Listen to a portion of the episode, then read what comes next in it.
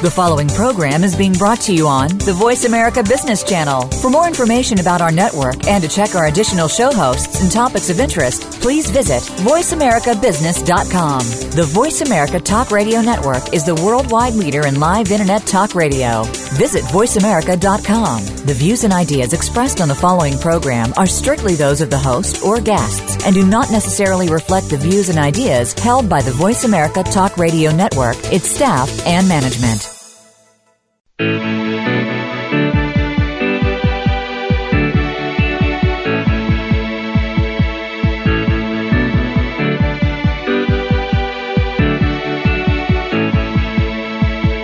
hour of the Costa Report is brought to you by IBM. Big data at the speed of business. Welcome to the Costa Report. I'm Rebecca Costa, and thank you for joining me for another two hours of Straight Talk Radio. I want to spend a uh, uh, extend a special welcome to members of our armed forces, especially those of you who are serving us abroad and joining us over the internet. Thank you for being with us again. In just a moment, four-term United States Representative from New York, Mr. Rick Lazio, will be joining us to address an issue which is as fundamental to our nation as employment, health care, clean food, air and water, and education, the issue of affordable housing.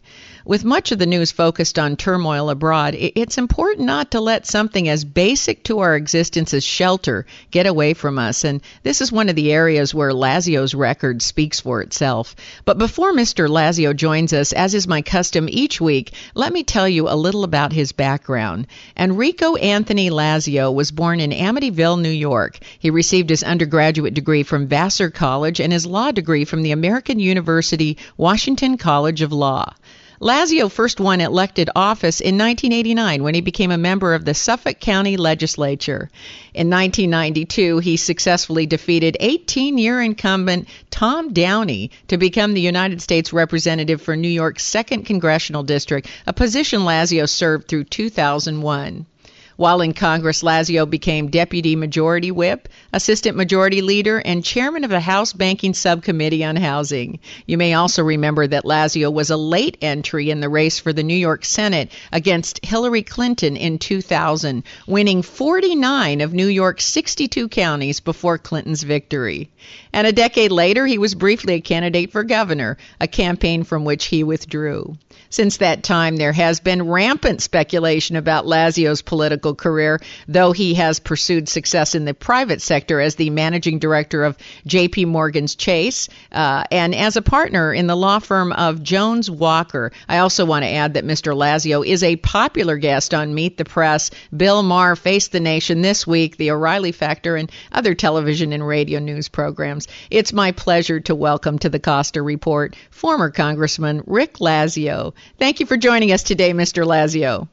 Rebecca, it's wonderful to be on, and thanks for your good service and uh, educating the public and giving them something to think about. I really enjoy the quality of your show. Well, thank you so much. We we have a great team here of engineers, researchers. I'm afraid uh, I can take very little of the credit when you see all the people that support me, and I'm sure you feel the same way uh, in elected office. You know, you, you have such a great uh, staff and uh, and so many supporters. It, it's it's kind of hard to take any bows, but I appreciate the compliment.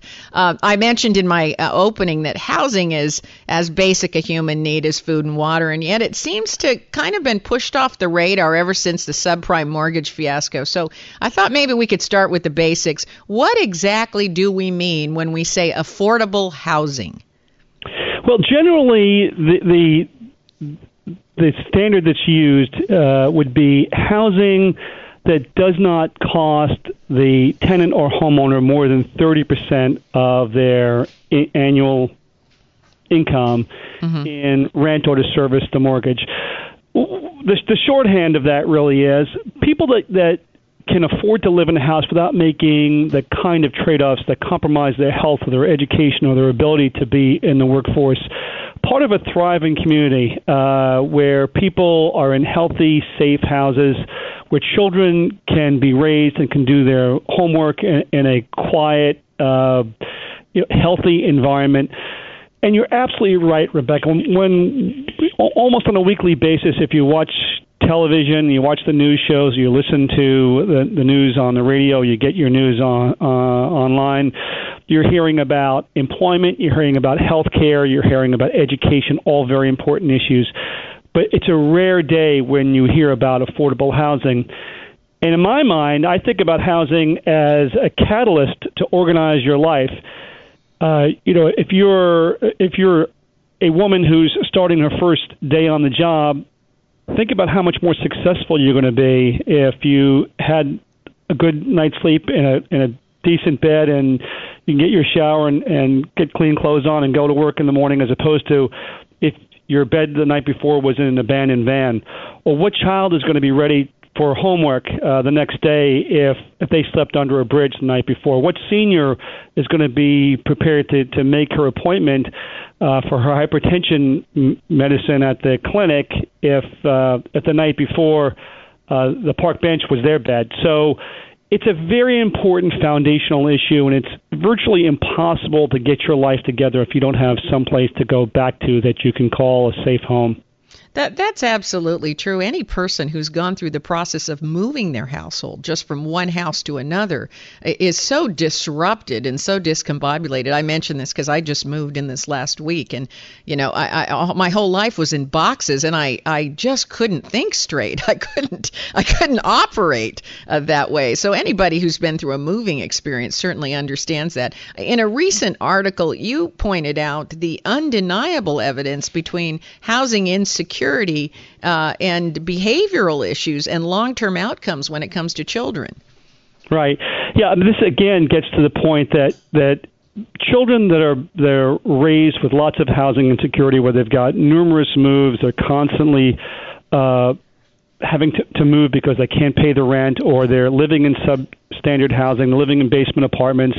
They're in they're in unhealthy uh, uh, settings where there's lots of yelling and, and violence and, and uh, you know aesthetically.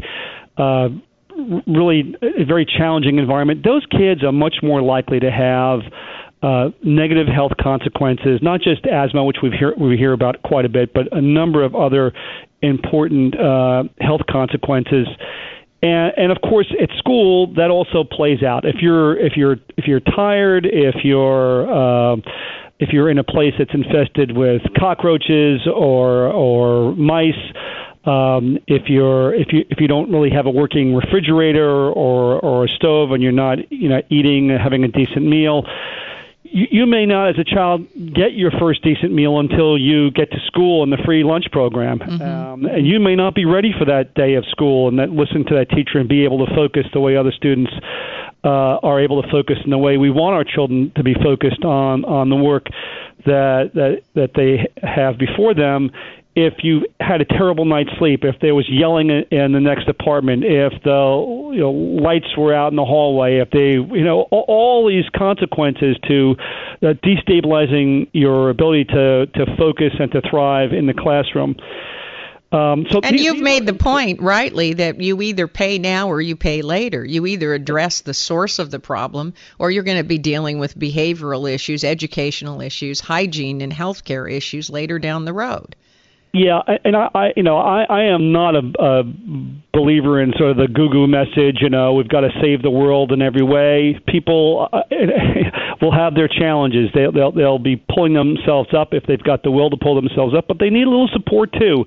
They need to have the the tools to be a success. And I think as an American, we we want all our neighbors to have the tools for success. It doesn't guarantee success.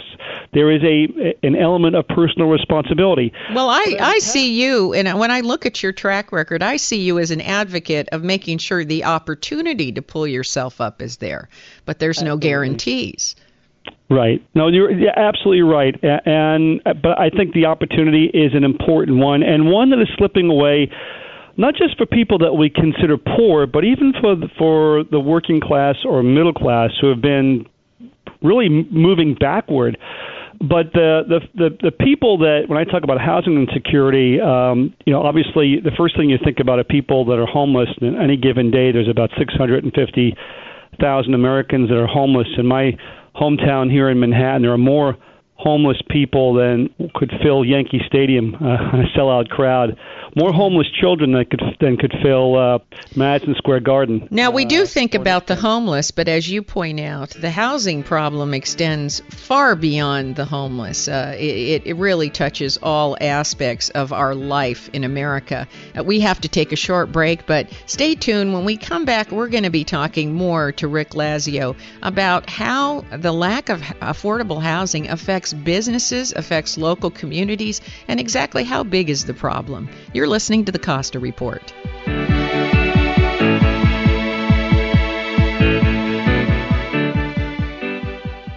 In the opening of All Quiet on the Western Front, Erich Maria Remarque wrote, This book is to be neither an accusation nor a confession, and least of all an adventure, for death is not an adventure to those who stand face to face with it. It will simply try to tell of a generation of men who, even though they may have escaped its shells, were destroyed by the war. Today, Project Healing Waters offers men and women that have escaped the shells of war the opportunity to heal by teaching our returning veterans to fly fish in some of the most beautiful, tranquil rivers in our country. These natural surroundings have the ability to restore the human spirit, and with your help, Project Healing Waters is able to reach out to thousands of our men and women in the military every year. For information on how you can help, go to projecthealingwaters.org. Please give and give generously to those who have put their lives on the line for you. That's projecthealingwaters.org. Help those who have escaped the shells of war and need your help to come all the way back. Now, if you've been listening to the Costa Report, you know that I'm a big fan of wines by Caraccioli Cellars. And today I'm here with Scott Caraccioli, who's one of the brains behind the most memorable wines money can buy. So I have a question for you. How did your family get into the wine business? Um, you know, 2006, my father, his brother, and uncle were really playing with the idea of planting a vineyard, and planting a vineyard turned into making a bottle, turned into making sparkling wine when um, Michelle came into the picture. So it was really kind of an organic situation, us being in agriculture in the Salinas Valley, and then the extension of that went to grapes, and here we are today. To find out more about Caraccioli wines, visit us at www.caraccioliCellars.com or stop by our tasting room in downtown Carmel, California. That's Caraccioli Cellars, C A R A C C I O L I, Cellars, where one bottle is never enough. Those who say you can't have your cake and eat it too haven't driven a new Ford C-Max or Fusion Energi plug-in hybrid. Hi, I'm Elliot Geis over here at North Bay Ford in Santa Cruz. You can have the best of both worlds with our new Ford Energi hybrids. You can have the ultra fun driving pleasure of cruising around town on the electricity stored in the Energi's state of the art lithium ion battery. Then, after 20 or so miles, you can switch the Energi's hybrid engine and drive another 600 miles. So you see, you can't have your cake and eat it too when you drive a new Ford C-Max or Fusion Energi car right off the lot at North Bay Ford. But don't take my word for it. Come on down to North Bay Ford and test drive a C-Max or Fusion Energi today. The best deals of the year on new energy cars are ready to roll here at North Bay Ford. You can have your cake and eat it too. Ford plug-in hybrids give you the choice of cruising around town on pure electricity stored in the car's lithium-ion battery, or switching to hybrid mode and driving another 600 miles on a single 12-gallon tank. Come on down to 1999 Soquel Avenue, Santa Cruz, or on the web at northbayford.com.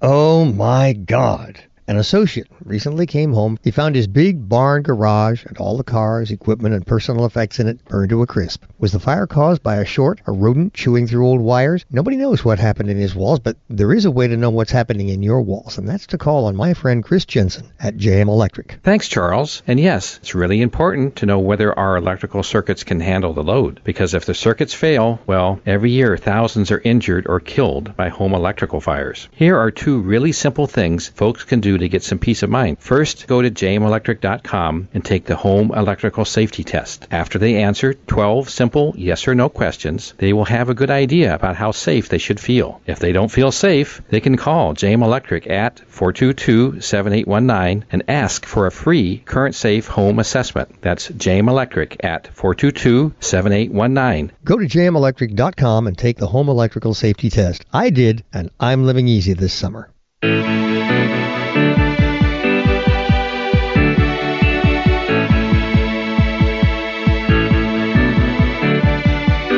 Welcome back to the Costa Report. I'm Rebecca Costa, and my guest today is former four term Congressman from New York, Rick Lazio. And before the break, we were talking about the long term impact on children and their families of not having a safe and affordable place to live. Now, businesses are, uh, are affected, and uh, also public services when there isn't affordable housing. For example, in some areas around the country, they're finding it hard to get police officers, firefighters, teachers, and service workers because uh, those those people can't afford to live in those areas or they have to commute for very long distances. So housing affects these communities in a variety of ways that might not be that obvious.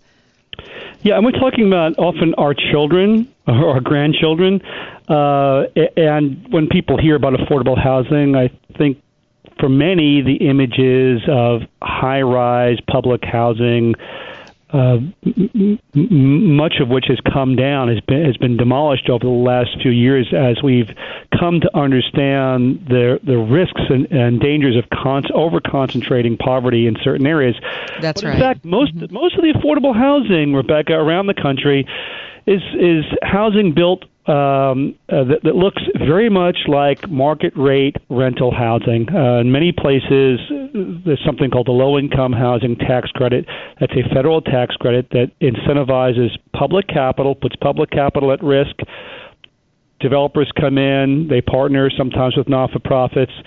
Uh, they build housing, and it has in, it's income restricted. But many of the people who end up living in the, this housing are, are people, as you say, that are important for a growing economy. So you've got a community like mine, or in California, high cost area. My the area I grew up on in Long Island.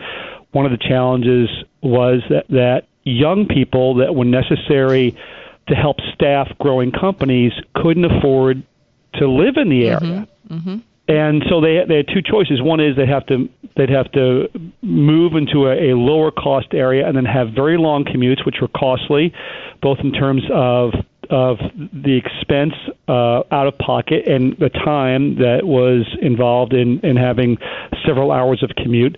And then for other young people, they decide, well, we just can't afford to live here. So we're talented, we're smart, we could have added to the economy, but we've decided we, we can't afford to, to live here. So it, it, it's an important aspect and strategy for growth to have a place where young people and new workers in the workforce can live. Something called workforce housing is another concept where it's not for the poorest of the poor, but it's meant to provide some limited help for people that need it while they move up the economic ladder. Absolutely. And, you know, just to get a few facts in here, uh, according to HUD, the rent for a two bedroom apartment has shot up uh, over 41% between 2000 and 2009. So, um, I have a question for you. What, what, what do you say to folks who say, well, the market will correct that as rental rates make it more profitable to build rentals, so the market will take care of it. We don't really need any kind of government incentive programs. We don't need tax incentive programs. Well, what's your answer to that? And my answer to that is if if the the challenge was that that people were just barely shy of being able to afford a market rate unit, you could have a reasonable argument. But when somebody is out of work, when somebody is a senior or disabled, uh, the, the market is not going to correct for those for those folks. They they they need to have a a, a safe, healthy place to live. For other people that are uh, again moving up the economic ladder, that have had hardship in their lives, that we want to retrain and create higher levels of productivity this is some of the best investment that we can make as a taxpayer.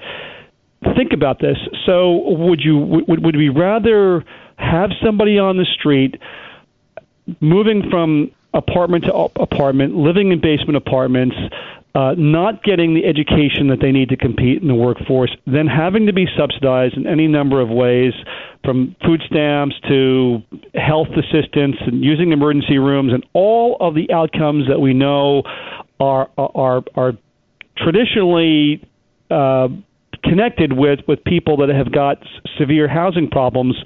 Is that a wise way to spend our money, or or should we create stability?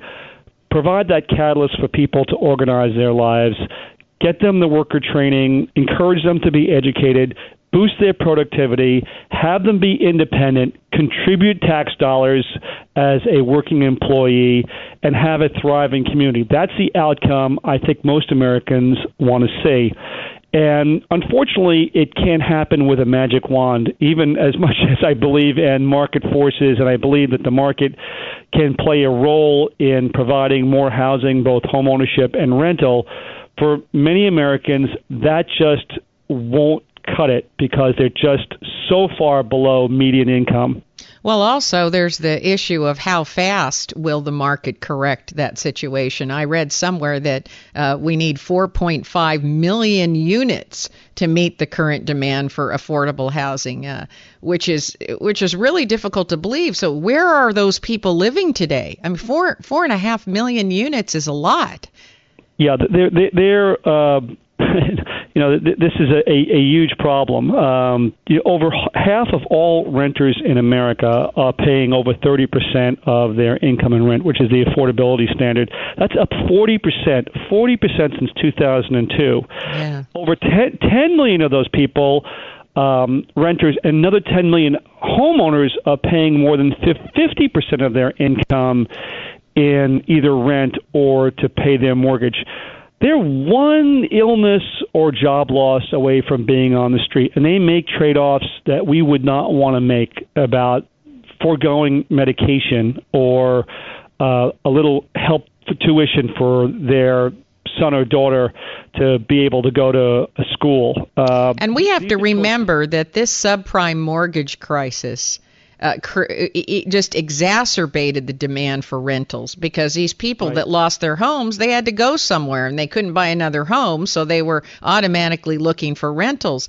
And uh, and it really did cause the rental rates to go up and for landlords to have their pick of tenants. I mean, they were saying no pets, no kids, no you know, no everything.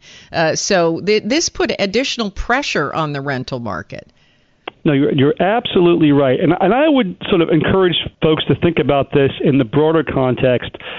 We're looking at our, our economic growth numbers, our GDP numbers, which are very soft, uh, you know, very disappointing from a historic standpoint.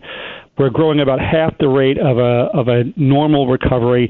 Mm-hmm. Uh, you know, so the latest polling numbers, 66% of Americans think we're, we're going in the wrong track. This is five and a half years into a recovery.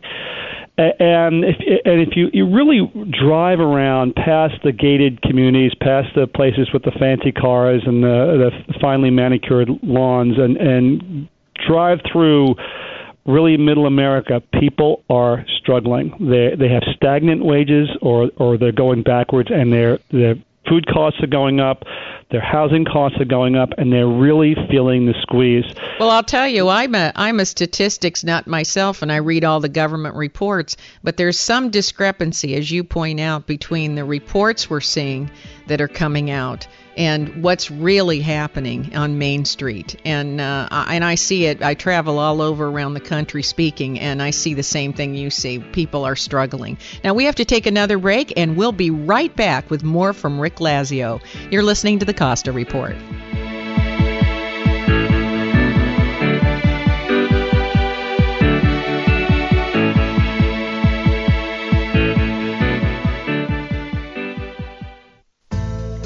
Every day our world gets more complicated. Not only is new information coming at us faster than we can manage, new regulations, technology, and the effects of globalization have made it much more difficult to succeed. That's why I wrote The Watchman's Rattle, a book that, for the first time, explains how complexity makes it hard to separate facts from fiction and eventually causes us to make important decisions based on unproven beliefs. And not just us, our leaders also fall prey to this phenomena. But here's the good news. Once you know the symptoms to watch for, you can safeguard against them. So please, go to RebeccaCosta.com. That's RebeccaCosta.com and order your copy of The Watchman's Rattle. It only takes a few minutes and the shipping is free. That's RebeccaCosta.com. Do it now. You'll be glad you did.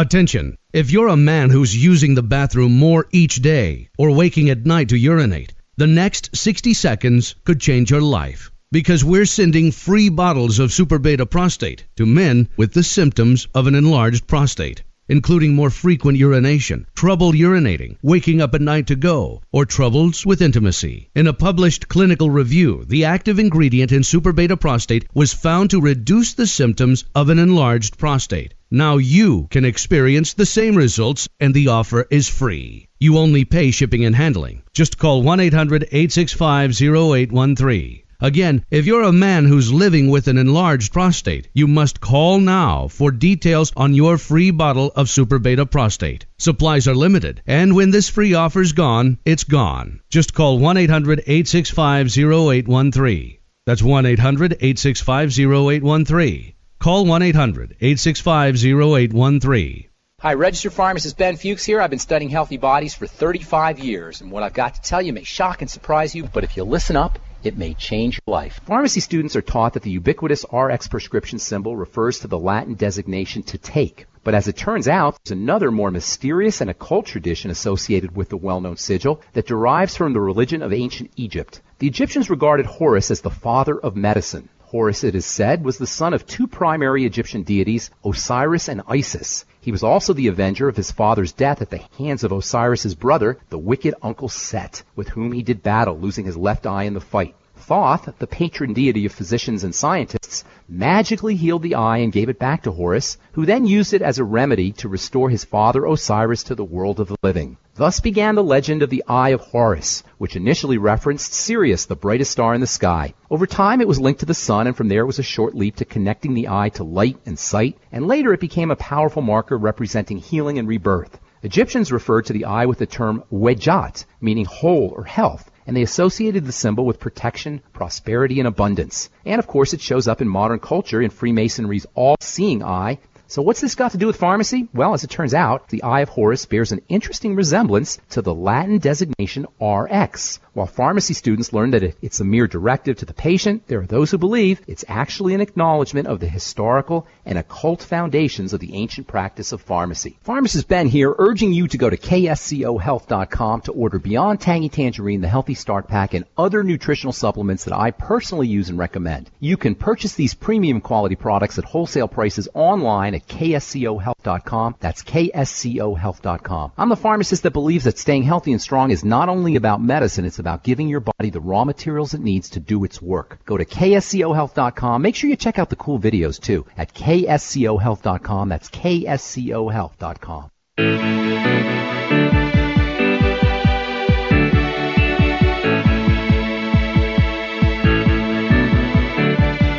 Welcome back to the Costa Report. I'm Rebecca Costa, and if you're just joining us today, our guest is Rick Lazio. Now, Mr. Lazio, you, you pointed out that uh, private developers who have taken advantage of government resources such as the federal low income housing tax credits, as well as state housing bond measures, have not only profited from building low income housing, but they've also created jobs, contributed to local economies, and contributed to a better quality of life for our youngsters. So, could you tell us a little more about how these private public partnerships work? Yeah, and I'm, Rebecca, I'm I'm very happy to hear you characterize it as a public-private partnership because it's in fact exactly what it is. The, the way the, the low-income housing tax credit works, uh, which is a federal tax credit against your against your income taxes, and, and many states, by the way, also have state uh, tax credits to incentivize housing. Mm-hmm. Uh, the, uh, the, the, the, the developers, which could either be a for-profit or a not-for-profit developer, um, will enter into a, a competitive round, or they'll apply for uh, these these tax credits, and they'll they'll they'll do a lot of work in putting together a proposal that gets submitted generally to the state um, housing authority, and and it's not unusual for the applications to um, be oversubscribed by five or six to the one dollar of credit that they they have available. Uh, there's a limit based on population for each state what they're allowed to to award. And then once these tax credits are awarded, generally the developers don't use it themselves. They sell the credits uh, to other investors uh, who who will provide the capital, and that capital is used to fund the construction of the development. Usually, there's there's debt on top of it. It may be a bond or it may be a traditional mortgage from a bank, mm-hmm. uh, and there may be other sources of assistance as well. But the idea is to, is to subsidize the construction and the development of the of the of the project so that the rent restrictions because there are, there's a limit on how much you, you can uh, ask your tenants to pay and how much they can earn. Uh, that that it becomes affordable and sustainable from an economic standpoint for the developers, uh, and at the same time providing affordable housing, safe housing for people in need. And as you point out correctly, we create jobs this way. Uh, it's the private capital the private investment dollars that make these projects work. Uh, the private investors are, um, are are keen to make sure that they have protection for their money, so they do the underwriting and they do the due diligence. They do all the work beforehand to make sure that their their investment will be protected. Uh, so there's there's no picking winners and losers. There's there's no crony capitalism. These are all no. It's a win. It's clearly a win-win where we see these projects uh, come to fruition. Uh, but you know, you've also been uh, very vocal about the fact that problems like this don't only have to be attacked by the private and public sector, they have to be attacked in a bipartisan way.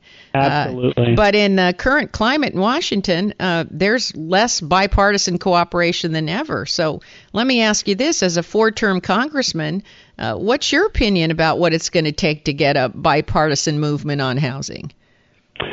Well, I think the ingredients of a, a, successful bipartisan agenda on housing are roughly the same as what you need to move the rest of our public agenda, and that's um, leadership on both sides that are willing to take some risk, uh, meaning that they're going to have to release their sense that it's a zero sum game, that I'm only winning when my opponent is losing.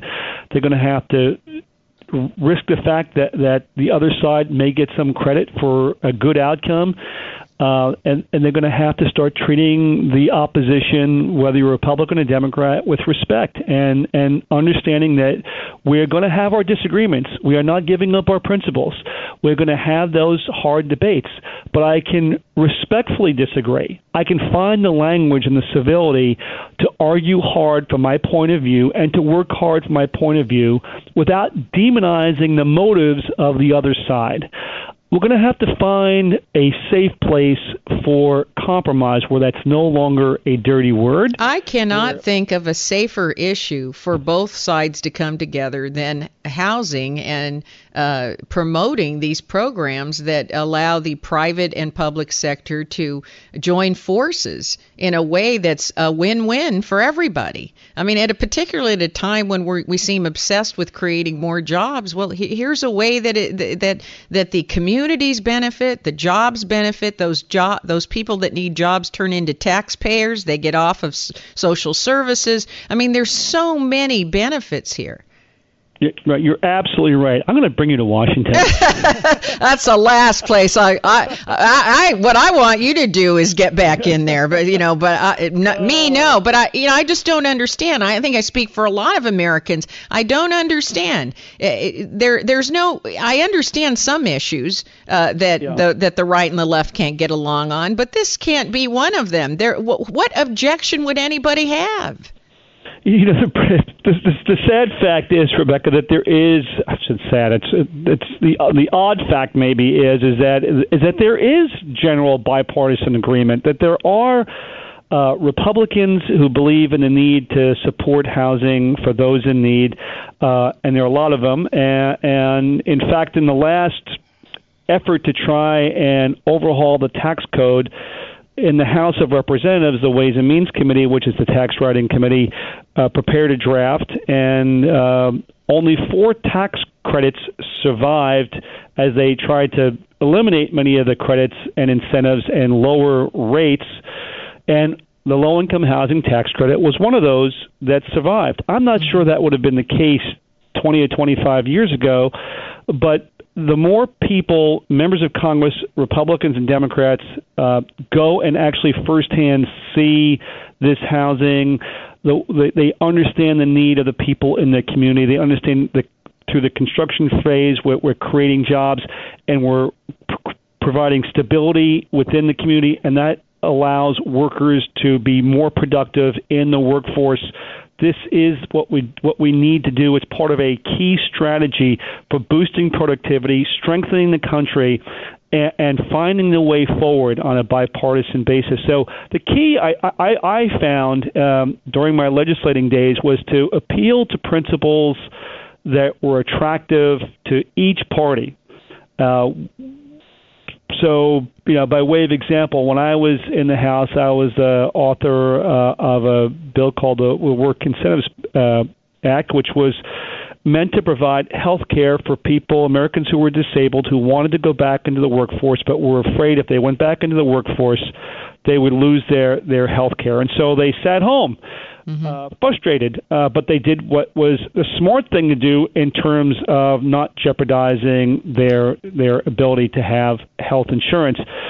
Well, we said that's kind of crazy. Um, and if you're a Republican, you we you want to want people who've got the ability to to to contribute in the workforce, especially given the fact there's lots of new technology that allow disabled people to contribute. We don't want people to be in the workforce. We want to want them to fulfill um, their their potential to be taxpayers, to be independent, to feel that that sense of self fulfillment of being in the workforce, and and so that should appeal to you as a Republican. As a Democrat, you you, you should and you traditionally have had great concern and compassion for those who've had struggles in their life, who have had barriers to to be able to fulfill their potential, uh, and and so those principles should be appealing to you. We've got to find the way to talk to both sides on some of these key issues, including housing, that is appealing uh, and for which people understand and can and can find agreement.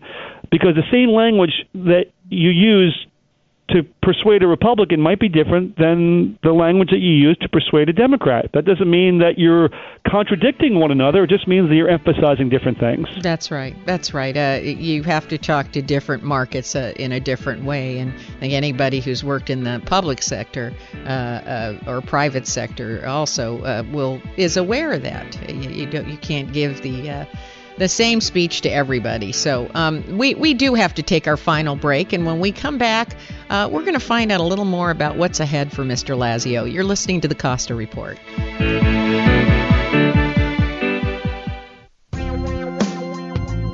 If you listen to the news today, you might come away with the impression that our biggest challenges are political and economic. But if this were true, then countries which have different political and economic systems would be facing different problems. But they aren't. Every government and every nation is struggling with job creation, debt, immigration, climate change, terrorism, healthcare, energy, and wild swings in financial markets. So something else must be going on. That's why I'm inviting you to get a copy of The Watchman's Rattle a book which shows how the Roman, Mayan, and Khmer empires once faced similar challenges and what we can do to avoid their fate. Visit RebeccaCosta.com today and get a copy of The Watchman's Rattle because once you do, you'll never look at the world the same way.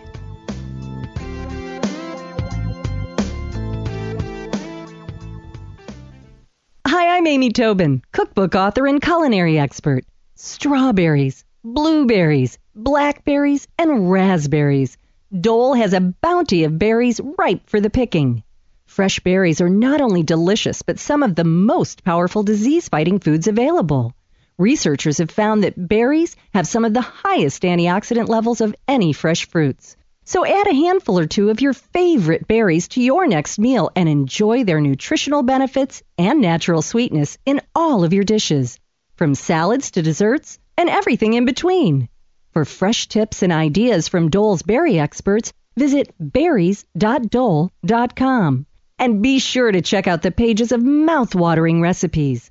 Whether it's a sweet and savory blueberry cranberry chicken salad or a simple strawberry sorbet, Dole has the perfect berry to inspire your next berrylicious dish. Did you know that 9 out of 10 couples don't agree on the firmness of their mattress? That's right, 90%. He likes it firmer, she likes it softer, or vice versa. And the only bed, the only bed offered that allows you to each have your own way is the Sleep Number bed. Dual air technology is what makes it possible. It's a simple concept, but unique to Sleep Number. Each side of the bed is individually adjustable to whatever degree of firmness or softness you happen to want at the touch of a button. My sleep number is 85. I need a firm mattress, and that's what works for me. I've had back problems, and this makes me sleep well. I get up relaxed and refreshed. Celeste couldn't handle that. Her sleep number setting is 50. But with that difference in setting, both of us sleep well on Sleep Number. So will you. Go to Seaside, California, right next to the Cost Plus World Trade Market on Fremont Street, and you'll find a Sleep Number store well stocked with all of their models. Go get a demonstration and move up from a conventional mattress to the Sleep Number mattress. Tell them you heard about it from Charlie Friedman at KSCO. Shh! It's the best kept secret in Santa Cruz. See the 59th annual Santa Cruz Follies coming to the Santa Cruz Civic Auditorium September 10 through 13. Matinees at 1 p.m. with a special additional show Friday night, September 12 at 7 p.m. Pre-show entertainment will spotlight great local Santa Cruz talent. Wednesday, Coastal Blend. Thursday, Three and Accord. Friday, Jade DeVore. Friday night, Swift Street Brass. And Saturday, Coastal Blend. So don't miss it.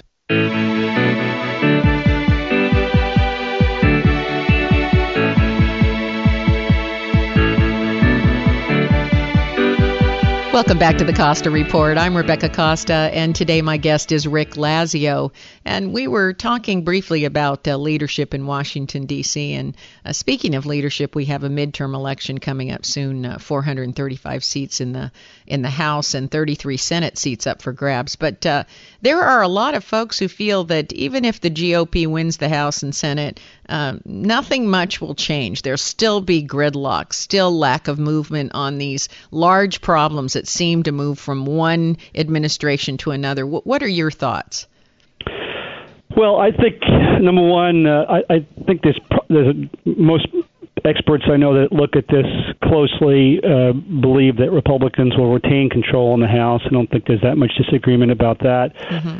Uh, on the Senate side, that obviously is a um, you know a, a closer call. Um, I've seen you know there's probably of the seats that are, that are up this year, uh, the, the Republicans need six to come into the majority and control the Senate. They they, they have three that I think are, are not really any longer in, in contest that are currently being held by Democrats and which which they'll win. Um, and I think Democrats basically concede on those three. They need to pick up three more, and um, and they've got six or seven states where they're where they're it's a toss up, frankly, and, and, and Alaska and Colorado and Arkansas, Louisiana, Iowa, North Carolina, uh, New Hampshire. Uh, you know, the president is struggling. Uh, today's Gallup poll has him at, at 38% approval, uh, 54% disapprove. So that that's uh, that that's that's a bit of water to carry, frankly, for Democrats in the Senate. They certainly it's it's within the realm of possibilities for them to retain control of the Senate. But your question is, what do you do? If, you know, what do Republicans do with the majority mm-hmm. if they if they end up with the House and the Senate? And and the answer is is if they end up with gridlock, uh, if they end up w- with no vision, if they end up not being able to uh, pass a a a, a good agenda, and by that I mean on energy, on on tax reform, um, uh, perhaps on education, uh, on infrastructure. Uh, then it's going to be a very short-lived majority. Uh, they yes, need to it have, is, and they they may have hurt themselves for the presidential election. So I I don't know. I mean, if people are right, it's not going to make any difference. The gridlock will still persist. It may not be the wisest strategic move to win the Senate and go into a gridlock mode because uh, you pay for that later down the road.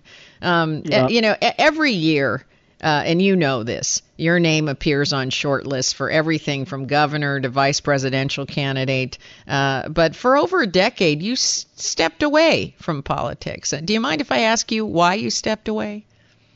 I had a very tough race against Hillary Clinton in 2000. Um, you know, as, as, you had mentioned in the beginning of the show, uh, Rudy Giuliani was supposed to be the candidate. Republican candidate here in New York, and and he uh, announced late in the campaign, just five months before election day, that he had prostate cancer and that he didn't feel he could um, he, he could stay in the race. And, so you stepped in, yeah. I, I, st- I stepped in, um, and I have no regrets about about that. Uh, regrets about some aspects of the campaign, but no regrets about about running and uh, and putting myself out there and talking about the, the issues that I really care about, and and trying to find that middle ground, which I am a strong believer in kind of the radical center. You know, I think just because you you you look for solutions and you you you're a seeker uh, of of solutions uh, that bring parties together, that you're any less passionate than somebody that's on the far fringes on either the right or the left. And I still believe in that. So ten years went by, I, and I I ran an organization called the Financial Services Forum, which was a group of CEOs of the largest financial services firms in the world. And I went over to J.P. Morgan for several years um, and, and had some great opportunities there. But there was always this siren song, this calling for me, wondering, is this what my life is supposed to be about? Um, you know, is this is it? I always felt better when I was serving, when I was Mm-hmm. doing something for somebody else, Mhm. or or trying to leave some legacy in my- my own modest way.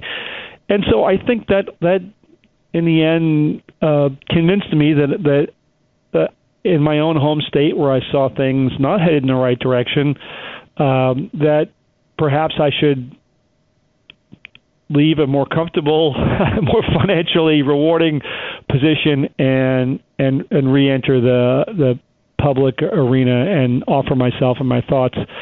And um, and it was hard, Rebecca. I mean, being out of public life for ten years, uh, you don't have the same donor base. Your volunteers get older. Uh, you're not an incumbent any anymore, so uh, that's got all kinds of implications in a campaign and and we just couldn't really totally pull it off. Uh, and New York State is a is a difficult state. I found myself, and I still feel this way, that I am in no man's land uh, for some Republicans that are very very conservative. They don't think I'm conservative enough. Um, they think I'm too moderate. And then uh, you know, Well, that's part of the problem. We've driven every moderate out of Washington, D.C., and that is exactly why we have the condition we have. We have gridlock because those people who are willing to listen, even so much as listen to the other side, are looked at as turncoats, and uh, they're Yeah. driven out. They're driven out of Washington, D.C., and so those people who can who can broker progress for this country uh, are alienated from either party. And, and believe me, it's not just the GOP. The Democrats are that way too. You, you, Yeah, no, no, no, that- absolutely, You can't, yeah, you can't cross the aisle. It's not like the old days where you could walk into someone's office, close the door, and say, "Tell me why I ought to vote on this." And if you make sense, I will vote. Absolutely, and You can't do that anymore. even even as recently as 10 or 15 years ago, uh, you you had that culture. But we've met the enemy. It's us. We have you know complacent voters, voters that are not going out to the not not learning about the candidates, throwing the towel in, saying I don't really care, I don't have a choice. Well, you know, go to the voting booth and write somebody in. Just go and show that you care and that you're involved and that you've got ownership of the governance of your community of your state of your of your country. And there are people out there that will respond. I i i know in washington there are people like democrat like tom carper from delaware a very decent reasonable man. Rob portman one of the smartest most decent uh, most effective people in washington. If those kinds of people can get in the right leadership position, they can change the tone. And, I, and I'm They I'm absolutely can, but uh, I can hear the passion in your voice, and I would say, sir, uh, it may be time to throw your. I, I know it's hard to leave the private sector where the uh, where the paychecks are much better and the hours a lot less, but uh, but uh, I hear the passion in your voice, and uh, you know. Uh, as a as an evolutionary biologist, I can tell you that in every species there are those that are called the super cooperators. They are born to serve the greater good. Uh, it may very well be that you have that genetic imperative, and no size of any paycheck will ever satisfy you until you are serving the greater good again. So uh, I can hear it in your voice, and uh, and it might be time to jump back in there. Uh, but uh, but let me know if you do, and uh, we'll we'll invite you back, and we'll uh, we'll make sure we give you the right coverage. Unfortunately, we are just about ready to run into the news at the top of the hour. But uh, before we say goodbye, I do want to take a moment to thank you for keeping the issue of affordable housing alive, and also for your service to our nation. Thank you, Mr. Lazio.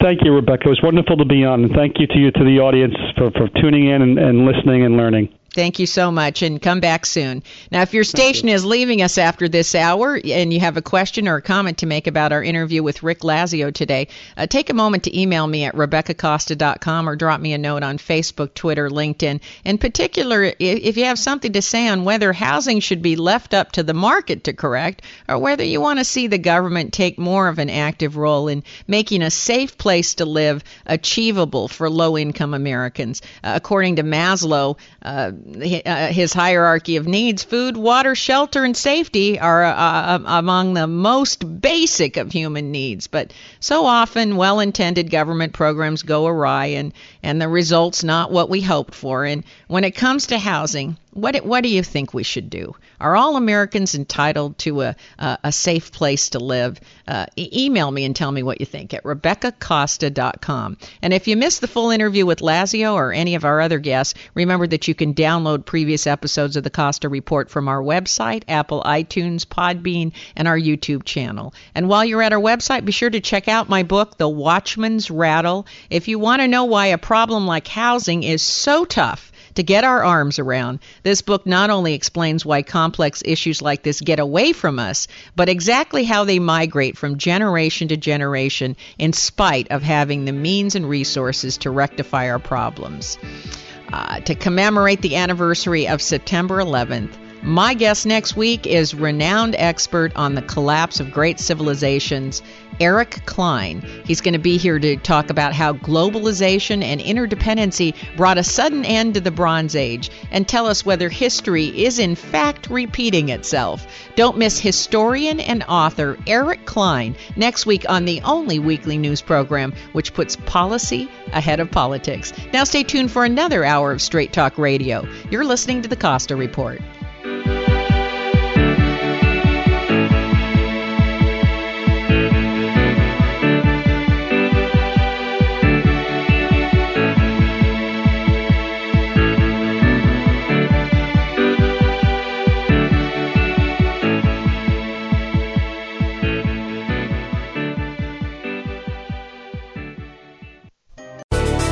Thanks again for listening to the preceding program brought to you on the Voice America Business Channel. For more information about our network and to check out additional show hosts and topics of interest, please visit voiceamericabusiness.com. The Voice America Talk Radio Network is the worldwide leader in live Internet talk radio.